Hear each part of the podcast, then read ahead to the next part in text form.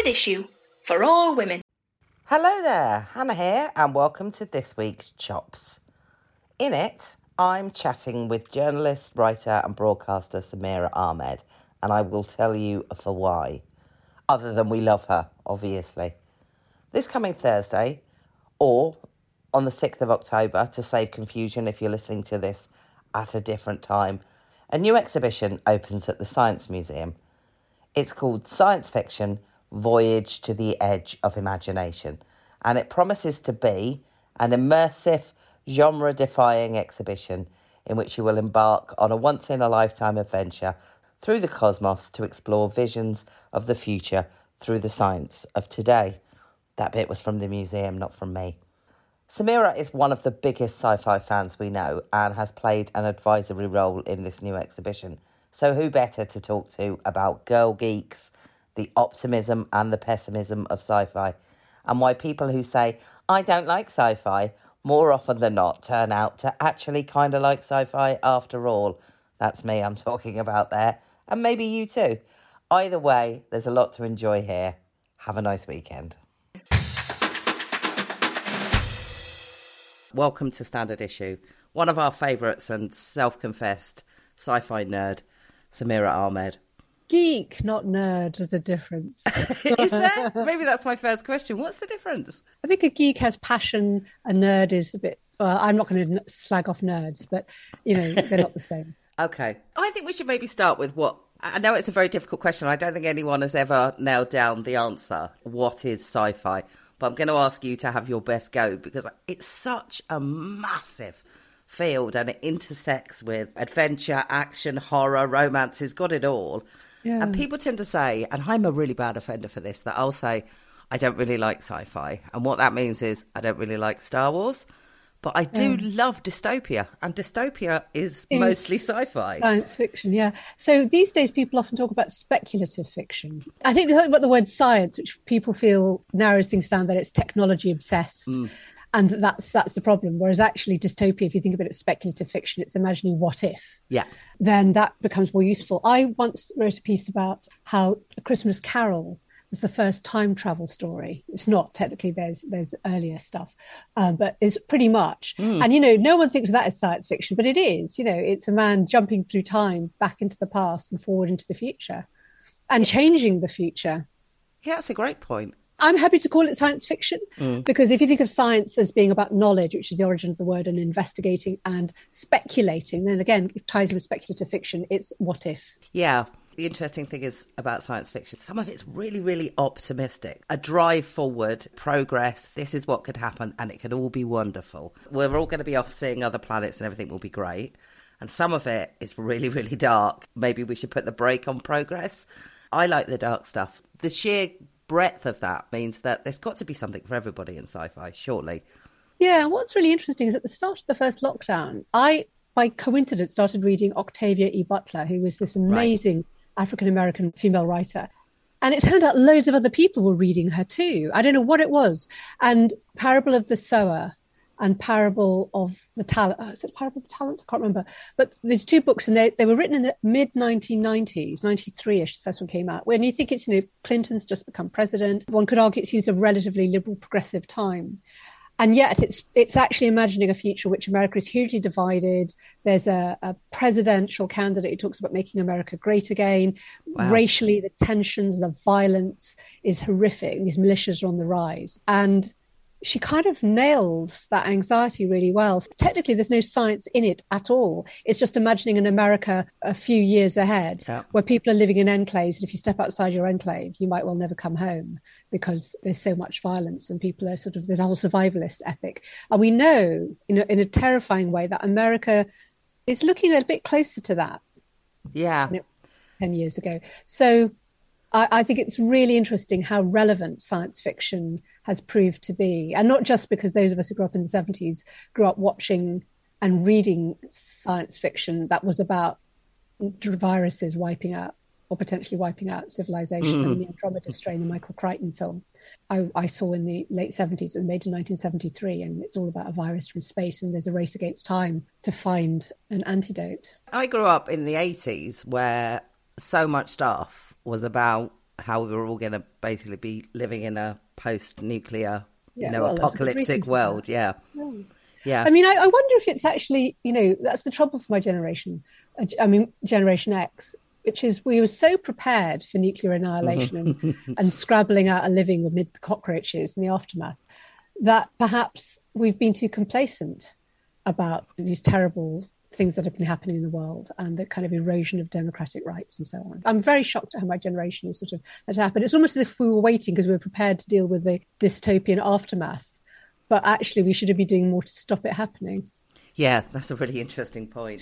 Yeah, because I spoke to a couple of my my friends' kids uh, and my nephew. So at the start of this year, you know, Putin. There was a lot of conversations about what if Putin goes nuclear, and I was talking to them about it, and they all still seem to be more concerned about the environment in general than they were about nuclear war. Interestingly, I can see why. You know, it is the threat that they've grown up with, Yeah. and it has that same level of existential power. I mean, in a way, it's worse because it is going to happen Yeah. unless we take more and more drastic action to avert it. And young people don't yet have the power to, you know, change policies because they're not running things. So I, I completely get why there are a lot of young people who can't sleep. They're having terrible mm. anxiety.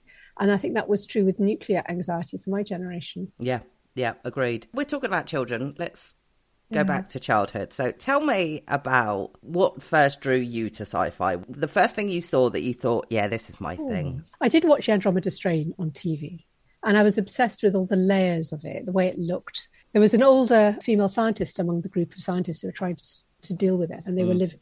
They, they worked their way through the different levels of this lab center, and I think a lot of for me was about the architecture of it and the closed world. Space 1999 was a very big influence on me. The Sylvia and Gerry Anderson show that was again dystopian scenario set on a moon that's been hurled out of Earth orbit with all the people on it, and they're basically floating through space trying to find a planet to live on. They're always being attacked by hostile aliens and and being you know, it was like a non-stop emergency on that base.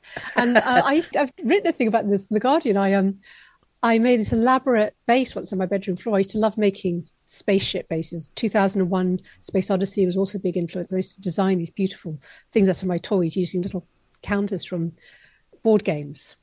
And I made one that was the ultimate one, took up my whole bedroom floor, and it was part Andromeda strain with decontamination chambers. It was part Space 1999, and it was part 2001 and it was just finished. And I went to school and I came back and the whole thing was gone. And my mother had decided to clean my room that day and had hoovered it up. Oh my some of word. And I, I still can't deal with the trauma. And it meant that to this day, when my children were younger, I never touched their elaborate gay. I always, yeah, I might say, look, you might need to tidy your room a bit, but I completely respected the right mm. to turn your bedroom floor into a science fiction scenario. And interestingly, my daughter, I should, well, I should say she's grown up now, but she had all these My Little Ponies. And it turned out she used to, she had she used to make dystopian scenarios for them where they like they survived some kind of apocalypse and you know, I love her. fighting to the death. and I love that she somehow inherited just just by genetics that instinctive love of the apocalyptic. Yeah. About a year ago, I was shopping and I saw that Fairy Liquid had bought back some of the old school big white bottles. It oh, must have yeah. been an anniversary and it was like a promotional thing. And I bought one. And when I finished it, I had the overwhelming desire to make something out of it. Like a rocket. Like a rocket, yeah. because I can actually remember doing that as a kid, and I thought, "Come on, now you're in your mm. forties, you can't make know, a I, rocket." yeah, see, I still like that about egg boxes. Yes, And I remember when my children were younger, I kept thinking I should save all these egg boxes because then they can make them into like they would make perfect lunar landscapes Yeah. or little lunar modules. And my children didn't necessarily want them. I was I was kind of shocked. yeah, And and similarly, the trays of biscuit. You know, when you get like a big tin of biscuits Yeah. and they come in those little plastic trays. So each of those compartments could have been some kind of science fiction Mm. room in a spaceship or a base. yeah. And my instinct is still to look, what can I repurpose for building? Maybe, you know, maybe be like Rod Stewart, you know, in his, his model railways. Maybe when I really made it, I'll have a whole room Yeah. in which I will reconstruct lovingly all these science fiction sets of films I loved. But you know, they had a Stanley Kubrick exhibition at the Design Museum a few years ago, and I went to see it, and they reconstructed, you know, some of the room sets from 2001. And there's a particular space station which is always empty, lots of lovely empty seats and white, and Leonard Rossiter sitting in a black Nehru jacket in the corner. That for me is the epitome of what I love about science fiction. It's, I must admit, I like it clinical. I like it clean. I like the idea of these empty spaces in which you might roam. And Yeah. then, you know, there's something, I, I don't find there's something necessarily negative about it. I find there's something Yeah. thrilling about the clean canvas of it. I always think of that that French and Saunders skit they did of Alien, where Dawn French keeps running through corridors and she's holding her boobs down, and she's like, "I can't keep running through these corridors," because that to me was what science, science fiction was, just lots and lots of corridors, like spaceships, and the doors. Actually, you know, the like that. Alien films. I only I only saw Aliens the, the, the sequel a couple of years ago um, at the BFI, and yeah, that, there's a whole genre of the kind of more gritty urban warfare Yeah. kind of science fiction, which I must admit I've watched. I've watched Terminator and stuff, but I don't love them as much as the ones that have a bit of tech to them. Yeah. Are the ones I love best. I'm going to go back to saving the wrappers from Quality Street so you can, when you're retired and you make that thing, you can make some use of them because that was another thing I used to do. I was like, They they'll be useful. very well Yeah. in 60s style science fiction. Yeah. Um, so the other couple of things I should mention is that Star Trek is the other show that I really loved, and it, it was essentially benign, although it dealt with some dark scenarios. And I think it's one of the few shows that could be genuinely optimistic. On the whole, I think Mm. science fiction has worked best when it usually is darker. But the other interesting thing about being um, a child in the 70s and early 80s was we read a huge amount of dystopian science fiction in school on the curriculum. I went to, I'd, I'll first admit, I went to a private girls' school, but we read a lot of John Wyndham. We read The Chrysalids, which is all about mutation and witch hunting in a post apocalyptic world. We read The Day of the Triffids. We read 1984. We read Brave New World. Hmm. And these are books I read. I read all these books by the age of 14 in school. Wow. So talking about hmm. children, I think part of it is, you know, part of the thing about science fiction is it's quite scary. And a, a while ago, I was talking to some friends of mine, and we were talking about things we were scared of when we were kids. Now, I was scared of absolutely everything. Everything. I didn't even like the music they used to play in the Castrol GTX advert. I used to find Oh, it too yeah. spooky. Yeah, Yeah, no, don't do it. Sensitive soul, aren't you? Yeah, I, I'm not. Funnily enough, I'm not now, but I was at the time really, really scared haunting. of it? loads Yeah. of stuff. But the two things that came up most in what were you scared of, and I'm so I'm 47, so my friends are between you know 10 years either side of me mostly. Okay. And the two things that came up were number one, Jaws, and number two, Daleks. Daleks were really, really hot, and it's preposterous when you look back now. But I can remember being genuinely terrified of it. Do you think Of was- Daleks. Of Daleks, yeah. You're a bit young. I'm less than ten years older than you, and um, I Daleks didn't bother me really. Did they not? Maybe it's because I, you know, I didn't really watch that much Doctor Who. And my doctor was Peter Davidson, and I was a teenager by then. I was about thirteen or fourteen. So, and I have to confess, I slightly fancied him. So I was of that generation, like the girls who got into Doctor Who because the Doctor was slightly hot. so you- no one should sneer at wanting a young hot Doctor. Um, but um, no, and and what was the other one? The Daleks and Uh, Jaws, that was the other one, which Jaws. is yeah, no, everyone was scared of yeah. Jaws. Yeah. Jaws. Even though, I mean, I can remember going to sleep in my sister's bedroom when I first saw Jaws. And we started sharing a bedroom when my brother was born, so I'd have been younger than nine. And I went and slept in her bedroom, and I, I slept next to the wall so that when Jaws came in, he would he would eat her first, which is the No, most there's, ludicrous there's a thing. logic. There is Yeah. a logic to the child's mind of how you handle these these terrors. So, I mean, I'm assuming when you were growing up as a, a young girl or you know a teenage girl into sci-fi, were you on your own in a you know in a group of men? Because the impression we've always had, the stereotype is science fiction fans are men. So that's definitely not true. Although I think there's something about the vocal science fiction cohort, you know, whether it's on social media or perhaps on setting up fan sites or fan clubs mm. in the past, you might tend to feel they were more dominated by men. And sometimes women would set up their own clubs. I was always a bit of a loner growing up. So, and like a lot of, I think, people into, you know, different genres, you know, and, and I think a lot of teenagers in general, you find a place um, that you love. And it's funny, one of my cousins, loved reading Star Trek novelizations and and spin-off novels, and he has. I mean, last time I, oh, this was years ago, but like in his thirties, he still had shelves and shelves of them. I never read that many. I read one or two. You know, I just think it's really interesting how many people just it's it's a thing that you have on your own, and now social media to some extent has enabled people to find each other. So I think there's much more prominence of women in science fiction, and that includes things like cosplay hmm. which is a whole new thing which I wasn't really aware of. And I have done cosplay once on Celebrity Mastermind, but it wasn't something I would have done if it weren't that I knew I needed to I needed to make a mark because I didn't expect to win, and I thought at least people remember that Samira gave it a go. and I and I sourced you know a costume from a from a collector, a Space 1999 collector, because that was my specialist subject on the Champion of Champions edition. I was up against three men all of whom had won their editions in the past. So all of us were quite high end, and I just thought I probably won't win it. And to my surprise, I actually won quite easily. um, so maybe the costume gave me extra power. So I've sort of now I've I've, I've more understanding of it, and, and I don't think it is just male. I do think when things get nasty, and we know that in a lot of worlds of serious fandom, whether it's Marvel universe or football or anything, you get factions and it can get quite vocal and nasty. And mm. I remember once doing an event with a big panel of Doctor Who, and it was when the Bill Potts character had joined Doctor Who. Right. And I was doing that panel discussion with Steven Moffat and Peter Capaldi and um, Pearl Mackie. And you know, there was someone in the audience talked about being bullied on forums, Doctor Who fan forums. And you know, it's a real phenomenon. This was a young, it was a teenage boy. I think that's just about people can be idiots, whatever they love.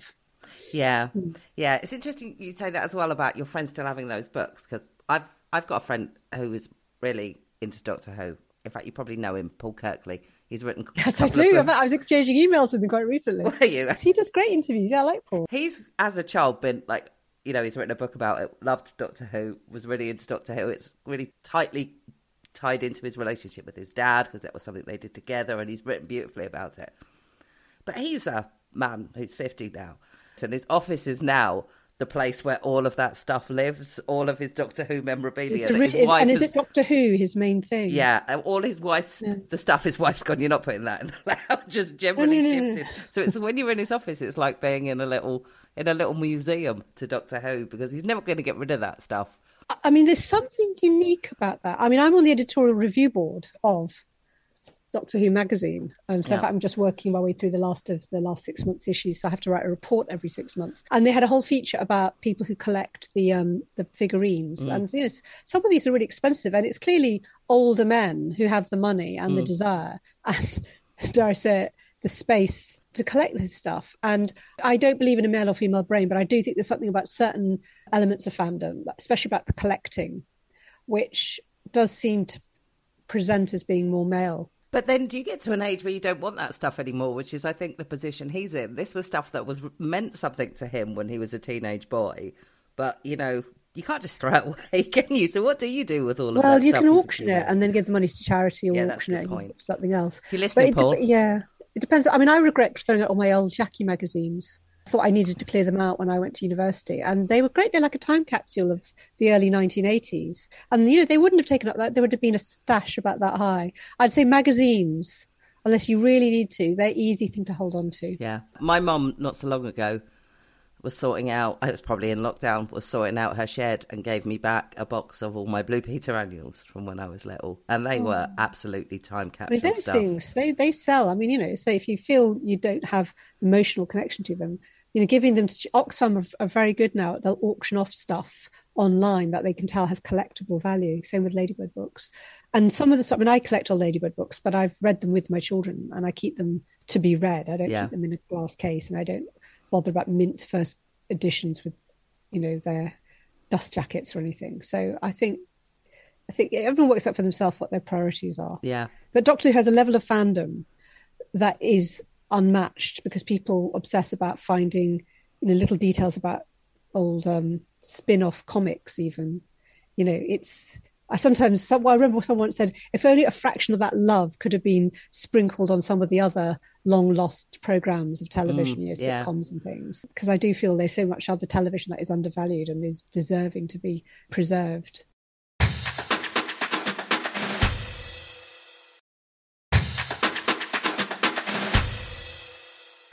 Can we talk about Nichelle Nichols, who yeah. died recently? And you put a lovely tribute on Twitter to her. I wonder if you could sort of expand on that for us and talk yeah. about the impact that she had, both for women in sci fi and for black women. So Nichelle Nichols played Lieutenant Uhura um, from the very start of um, the classic Star Trek series.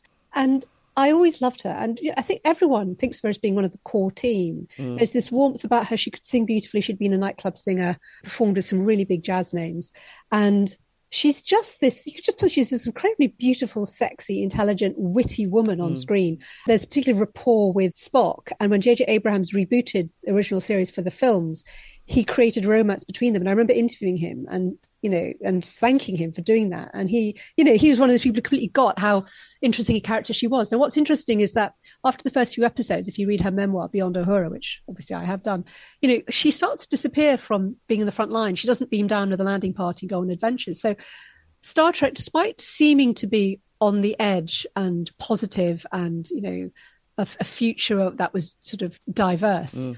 actually was restricted by what white male television executives yeah.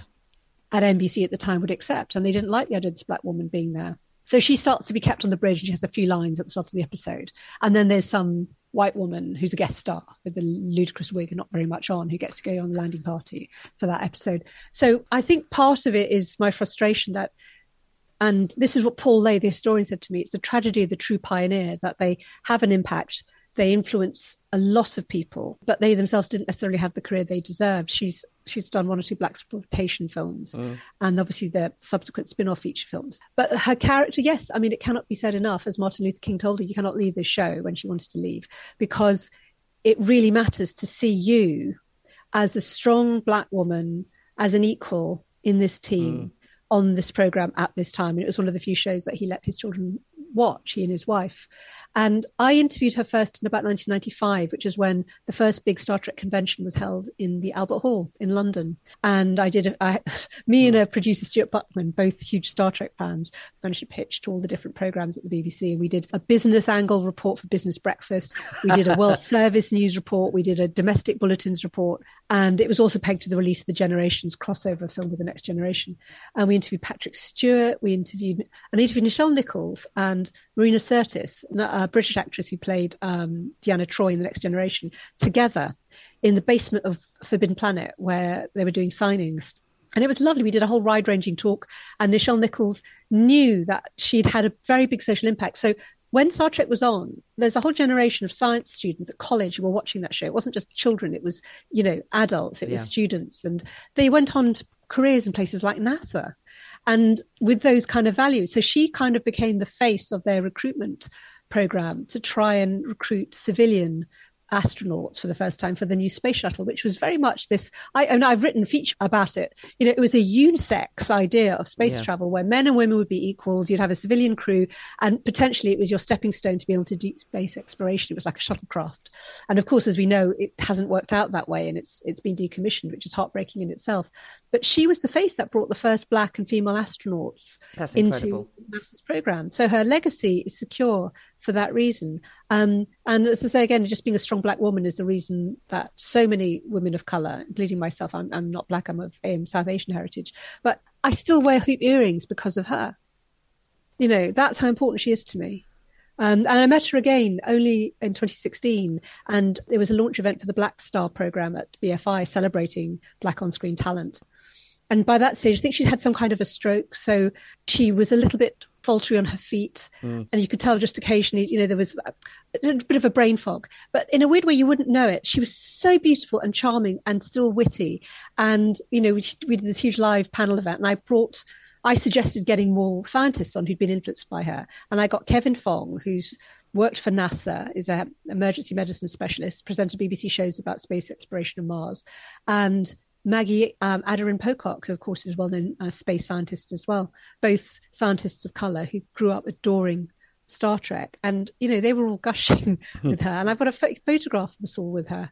And my daughter met her too. And that woman's impact in the real world on space travel, as well as making a much loved science fiction show in which, I mean, I can tell you about all her episodes. You know, she she never even in even when there's threat and peril, she never gives in. She never does. She's always defiant. She always says no. Um, and I, I think that's so significant.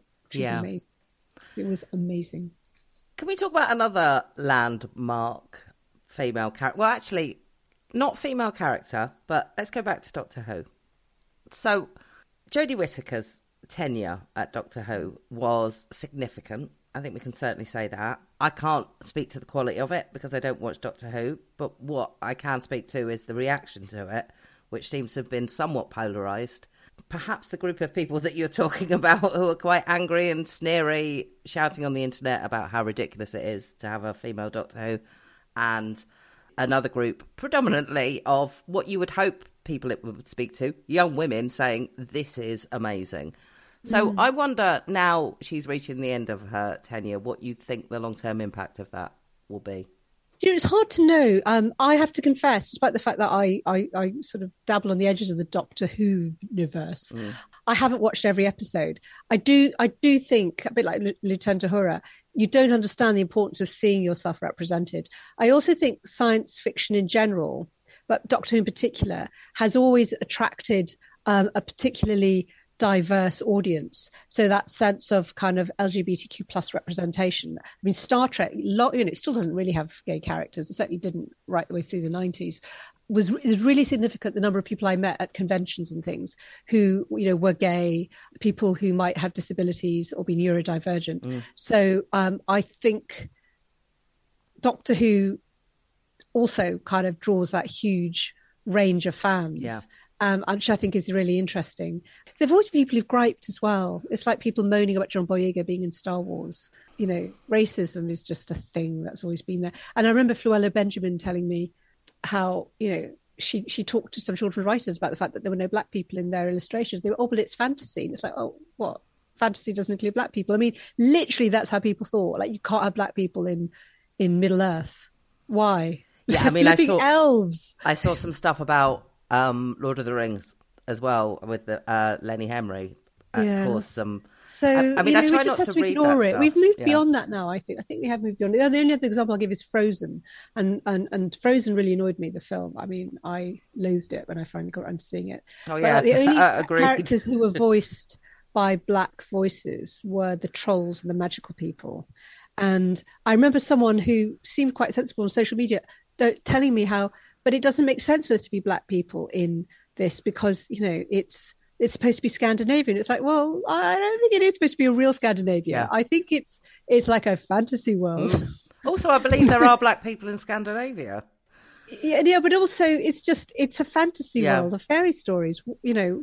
So anyway, Disney's moved beyond that now, and I was seeing it again with Little Mermaid. There's a bit of a backlash, but I think we have moved beyond the, the point where we need to worry about what racists think about diversity of every kind yeah. in, in science fiction. Yeah. And, and sexists, I would say. Yeah, agreed.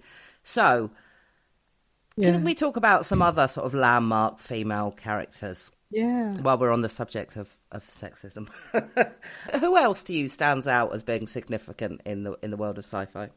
Well, Sigourney Weaver's Ripley is, and I've interviewed her. And of course, Ripley was originally written just as a man, and then why couldn't it be a woman? Ridley Scott's work is really interesting because he, he does put strong women in his films. G.I. Jane isn't science fiction, but you know, yeah. it's worth watching. It's a really interesting film. Um, and I think her approach to it is really interesting as well. Um, Sigourney Weaver's, yeah. she's just got this amazing presence on screen. Oh, I'm trying to think of others. There is a Star Trek that has a female captain, isn't there? So, yeah, yeah, Voyager um, Captain Janeway. I didn't particularly watch that one. Part of the trouble is a lot of those formats they're based on a very old, you know, sort of male archetype. You know, the naval exploratory ship.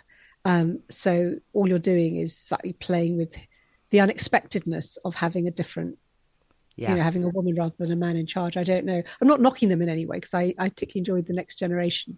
But I noticed Deanna Troi was, you know, the empathetic counselor, which if that wasn't reinforcing gender stereotypes, I don't know what was. Yeah. She she gets to do a lot more later on, and Marina Sirtis is such a brilliant, intense, and thoughtful actress that she does get to command things eventually. But oh my God, again, the battle between the fantasy world of within the show and the real world in which sexism and unconscious biases and racism and, you know, all those attitudes are still prevalent.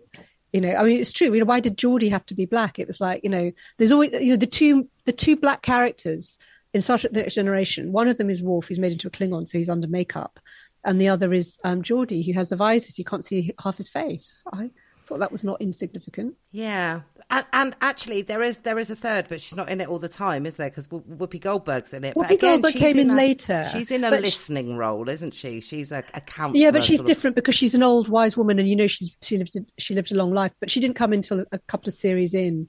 Um, so I would argue she she then starts to potentially change things. But you know, the other example I'll give you is when they rebooted, you know, when they brought back the Star Wars prequel trilogy you have that amazing actress, uh, Lupita Nyong'o, mm. and you turn her into an animated little old lady.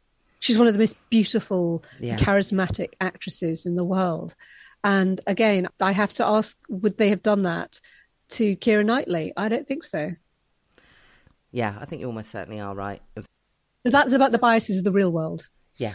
Oh, oh, mm. oh absolutely. Yeah. Like you say, this um, that, that people don't find it hard to imagine that you could go off into you know into space and or whatever it is that's happening in science fiction but they struggle to imagine that there is a place where you know women and people of color could be equal it's yeah it, but mm. that's the same argument with with game of thrones where people used to repeatedly say, "Oh, the women are treated like that because it's historically accurate." You're like it's it's a fantasy. it's not it's not a historical drama. Know, Where does this idea come from? I have to say, right now, I am one of the few people on the planet who has never watched Game of Thrones. I yeah. haven't got time. I'd rather read a book. I have to say. I like sorry, I know you could read the Game of Thrones books. Yeah. But um, I've struggled beyond the Hobbit. I never got through Lord of the Rings either. I like Game of Thrones but I can see that it's really, really problematic in parts. I would say. But we're now veering off off science fiction. We are definitely. Fantasy, but I did watch. Not? I did watch Lord of the Rings, the the, the first one of the Amazon, uh, yeah. and I have to say it didn't grasp me. But again, I did see a lot of. I would say younger female response to the fact that there was yeah. active female characters in it. Yeah, and I think we know we should we should allow people allow stuff to appeal to different generations. Yeah. So although again it's interesting to see does this count as science fiction? So james bond films films mm. as opposed to the, the, the books you know they straddle science fiction fantasy don't they? In some cases you have some nonsense like an invisible car. I was interviewing barbara broccoli and michael g. Wilson ahead of the 50th anniversary. Yeah. it's going to run on front row in october.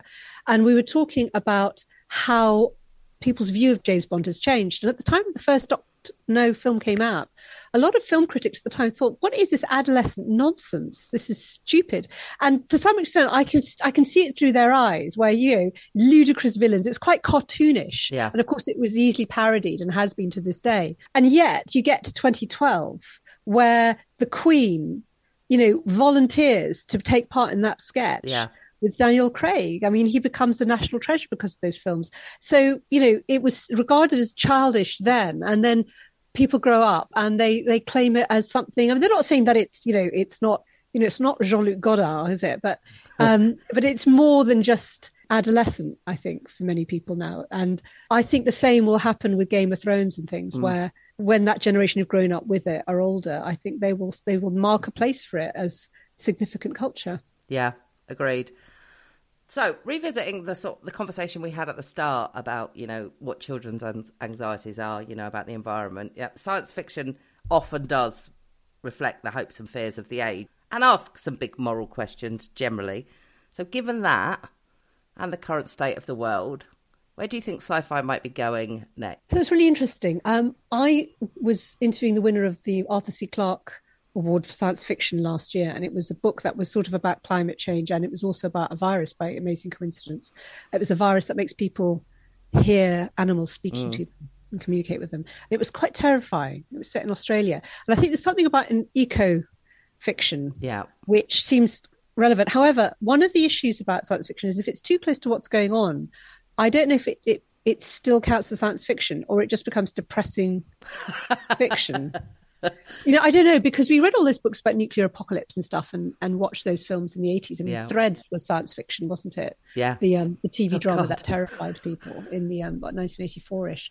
So I think of eco themes as being important. And you know, you mentioned very early on the idea of optimism as mm. opposed to just dystopia. Kim Stanley Robinson writes novels that are all about finding solutions and positive ways forward. He wrote a book, I think, called was it called 2016? It was about New York in the age of really significant storms caused by climate change and how the world had to adapt and stuff.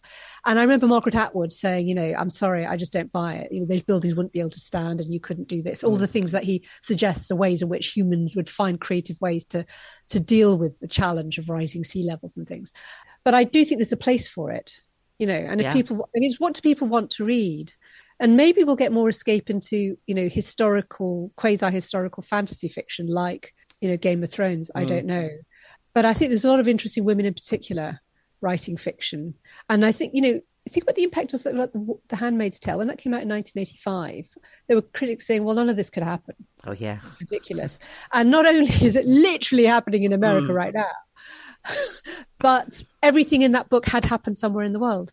Everything in that book had happened already. So I think Margaret Atwood is really interesting. And, and maybe we should look at what's being written now that's successful and then imagine in 20 years especially if it seems irrelevant she wrote the oryx and Crake trilogy starting in i think 2001 or 2 and it's all about companies like google taking over the world about an increasingly divided society about climate change about the rise of extreme porn sex trafficking culture they're all tied up but she actually anticipated that Yeah. 20 years ago how did she do that Well, see, this is why I love dystopia because we did a whole series where we, where I made everyone watch loads of dystopias, um, dystopian films, and there's probably a word dystopias, dystopia. I don't know, but we um we so there's watched- pl- plural of dystopia Yeah. is dystopia is it? It's um yeah, I think it's um dare I say it, I think it's fourth declension neutral. I know my Latin. Wow. Like tem- I knew I'd gone to the right woman when I did this interview. No, I was thinking templum, templum, templar, templar, but There's sorry. so many of them that you can watch, and there are, but so many of them have an element that I think is spot on. Like if you look at Rollerball, it's about the rise of massive, massive corporations. If you look at Soylent Green, it's the question of do we ask enough questions about where our food is coming from? That even if these questions, these sort of moral questions, are wrapped in this ridiculous film from the 1950s, there's usually something, a nugget of something in there that you can see reflected now, and I think they're incredible. Yeah. Can I just say I think the plural of ut- utopia is utopii. I think it's it's a female noun like ancilla. But that would be right, wouldn't it? Yeah. Yeah. Sorry. That's all right. I was also going to say I'm also a massive fan of the new Planet of the Apes films. I think Oh, that's interesting because you see, I don't. I I think they're you know they're well made, but I prefer the originals. I mean, I like the originals. I have to say, I do like the original. It took me a long time to get the originals. I was probably in my twenties, and a friend said to me, "You know, what you're looking at is the terrible hair and makeup, or, or which wasn't terrible at the time, but you no, know." well, it- actually, the monkey masks are really good at the time. But he said, "You're not looking at what they're really about," and I, it was like uh, it was like a revelation to me, and I was suddenly really Yeah. into Planet well. Escape is about celebrity culture, and Conquest is about student uprisings and the civil rights movement Yeah. being put down by your an authoritarian state. Yeah, absolutely. You know, you look at Black Lives Matter, and you've seen it all in Conquest of Planet of the Apes already. Yeah, agreed. Uh, yeah, I think I think they're brilliant. And and what I like about the new ones, I mean, outside from the fact that the performances are just incredible, because that is that is science in action, isn't it? That's when they were making those masks. Could they ever have known that by putting a load of things on Andy Serkis that that they would be able to create an actual, you know, ape from? Do you not think him? it weird that they go to all that effort to make them real and ape-like, and they're completely naked and they've got no genitalia? Um, In the new Samira. I've never put that much thought into I it. I just think if you're going to go for able to see realism, you either else. go for realism or you, you you have to make them wear clothes. Yeah, Just I'm just pointing out that's the thing. And again, with science fiction, you know how how how consistent does the world need to be? How you know it needs to be consistent within its own reality, doesn't it?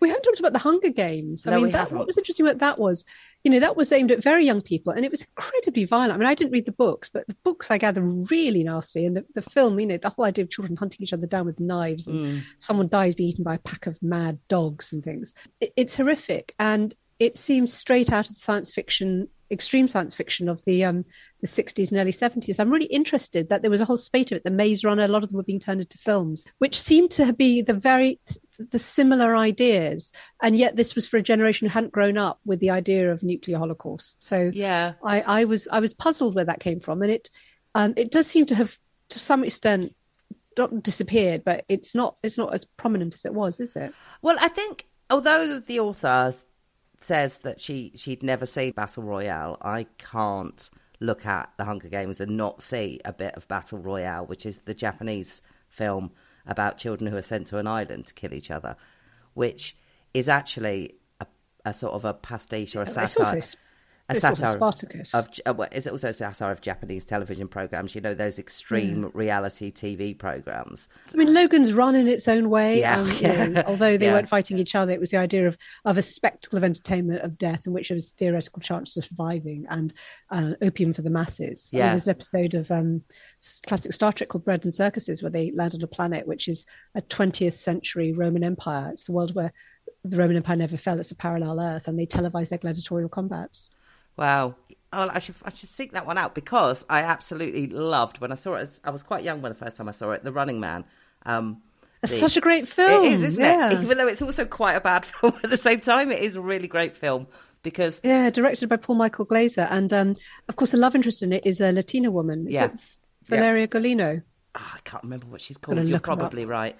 Um, uh, can I just say Total Recall? There are a couple of really yeah. good Schwarzenegger um, science fiction films which deal with kind of corporate power and yeah.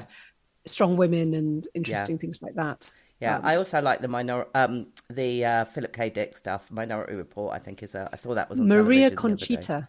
Samira, can I ask you a little bit about the exhibition that's coming up at the Science Museum because I know you're involved in some way. Because I'm actually really looking forward to seeing it because I was on the advisory board and there were quite a lot of scientists and people from all over the world. And so the first thing I'll say is, unlike so many of the exhibitions of science fiction of the past, it really is trying not to be very Eurocentric and chronological. You know, starts with H.G. Wells and yeah. ends with Star Wars kind of thing. And it's not to knock those kind of versions of the past, but we've had enough of them. So I think there's a genuine attempt to be properly international. There's going to be Afrofuturism, um, you know, Asian, South American fantasy, science fiction elements to it. And I think it's it's focused on themes that mesh with obviously it's a science museum exhibition so around technology and transport um, i think the body you know ideas of you know we think about ai and modifications of the body mm. all these things so um, and they've obviously got props and costumes and significant ones so that'll be part of what will be interesting to yeah. see what they've got and i think there's going to be um, i mean nowadays people are so used to having the possibilities of a semi-immersive experience. So I think this isn't just going to be you walk into a gallery and it's a walkthrough. I think it's more of a you will be you will feel you're being transported through a bit more of an adventure. Right. So you know, I think it should be fun. And I'm old enough to remember when the Science Museum did the Science of Star Trek exhibition oh, back really? in the early '90s, and they they very smartly advertised for um volunteer guides, and hundreds of people queued up to the Science Museum to volunteer themselves to be guides for this exhibition. Yeah, that's canny, so, you know, isn't it? It's, it's, it's a lovely thing to kind of capture the passion that there is for science yeah. fiction, but to uh, harness it to something about the reality of science because the two work alongside each other. You know, and a lot of, I mean, um, Bill Trumbull, who did this very, very famous Stargate special effect for 2001, that sort of Stargate sequence, went on to make Brainstorm, which is being screened at Widescreen Weekend in Bradford, the Widescreen Weekend Film Festival. And the technology he used there, he wanted to make cinema, you know, more genuinely immersive. And he, he developed a, a, format called ShowScan, which um, there's news footage of it on YouTube if you go and look it up, which was going to be, you know, you're in a seat that moves and, and you will probably wear special glasses, so like, like virtual reality, and your engagement in the screen is going to be much more immersive. And in the end, that technology, I, I mean, it was expensive, and studios didn't want to invest in it, so it became, it did never mm. quite happened. But if you ever went on the Back to the Future ride at Universal Studios, which was very famous for the experience of being in the ride, that was his technology. Oh wow! So he was a filmmaker. He was also an engineer by training. He died only, I think, this year or last year and his father had worked on The Wizard of Oz, so he he had filmmaking and science tied up in his genes.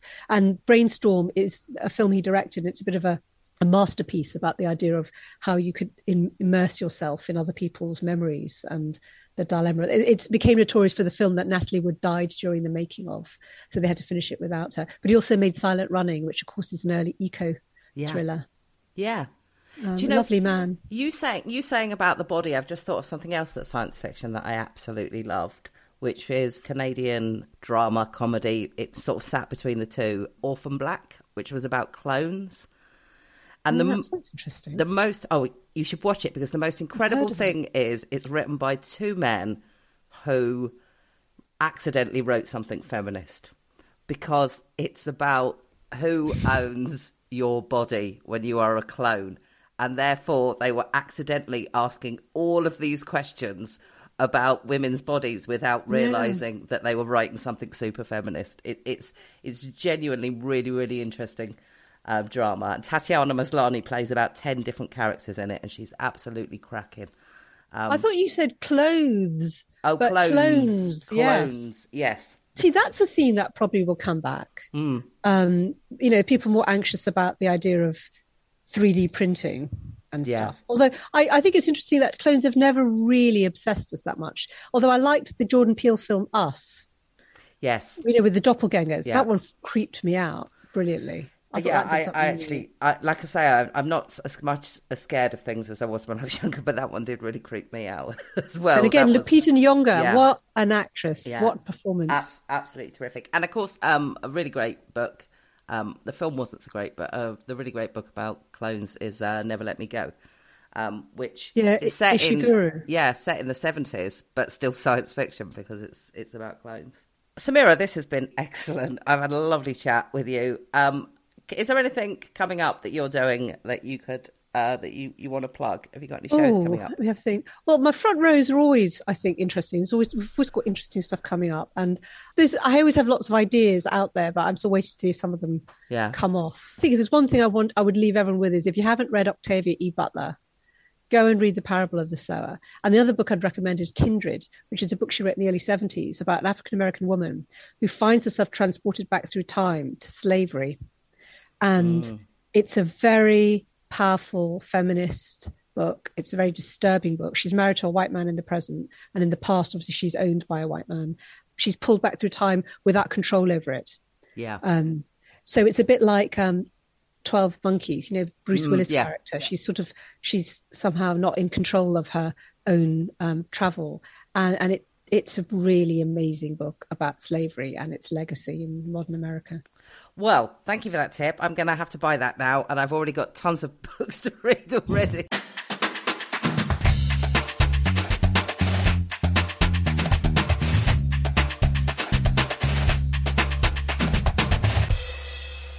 Standard issue for all women.